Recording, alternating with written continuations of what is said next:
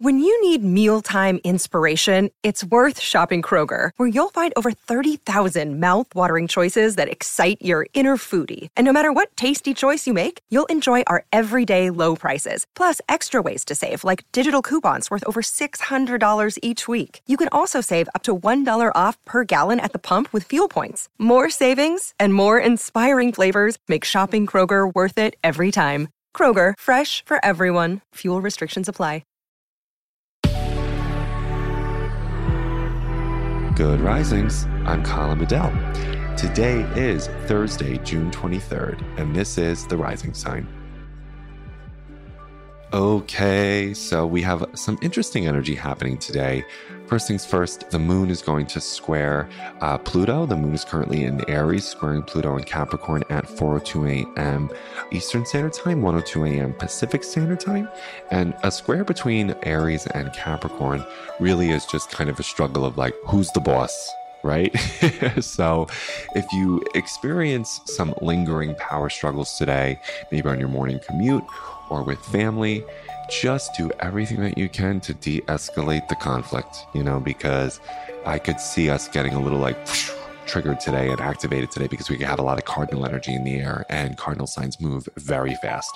So let's just all regulate our nervous system, de escalate any potential conflict, and breathe through whatever we're uncomfortable by. Okay. And then later on, the moon enters Taurus and it sextiles the sun in Cancer. So this happens at 9:12 a.m. Pacific, 12:12 p.m. Eastern. So I really love when Cancer and Taurus come together because they are some of the most stabilizing, nurturing, and just like beautiful energies when they are aligned.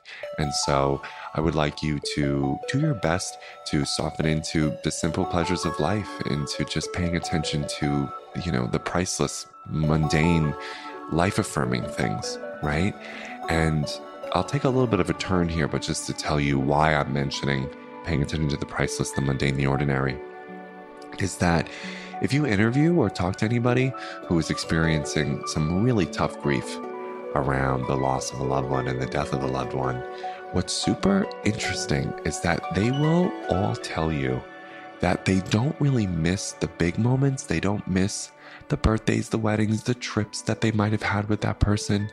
They really miss the small moments that they didn't know to inhabit and remember and value when the person who has died was living. They didn't know that those were the moments they would miss. They didn't know that it would be the way that they set the table or the way that they walked into the room right? That's always my small moment. I love the way people walk into rooms and just how do they open the door? How do they walk in? What's in their hands? I'm always paying attention to door frames. I'm not, I'm not sure why, but it's those small moments, the way people do things that are so true to them that people really, really miss when they don't have it. And I want you to pay attention to those small moments that you are experiencing with your friends, your colleagues, your loved ones, and just, you know, vocalize gratitude for it and say thank you or just acknowledge and observe it because those are the, the moments that really define us. Yes, the extraordinary ones are important. Yes, the big special experiences, the big ones are absolutely important. And it's interesting that it's not often reported as the ones that they miss.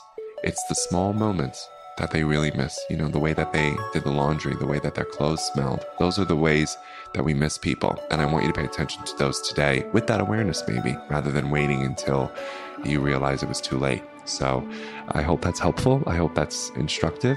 And I'm wishing each and every one of you a wonderful Thursday. Bye bye.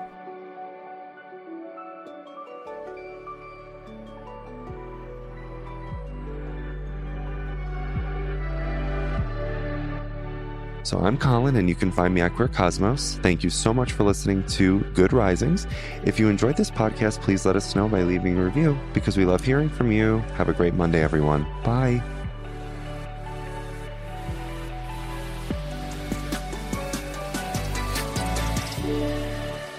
Good Risings is presented by Cavalry Audio. Our bodies come in different shapes and sizes, so doesn't it make sense that our weight loss plans should too? That's the beauty of Noom. They build a personal plan that factors in dietary restrictions, medical issues, and other personal needs so your plan works for you.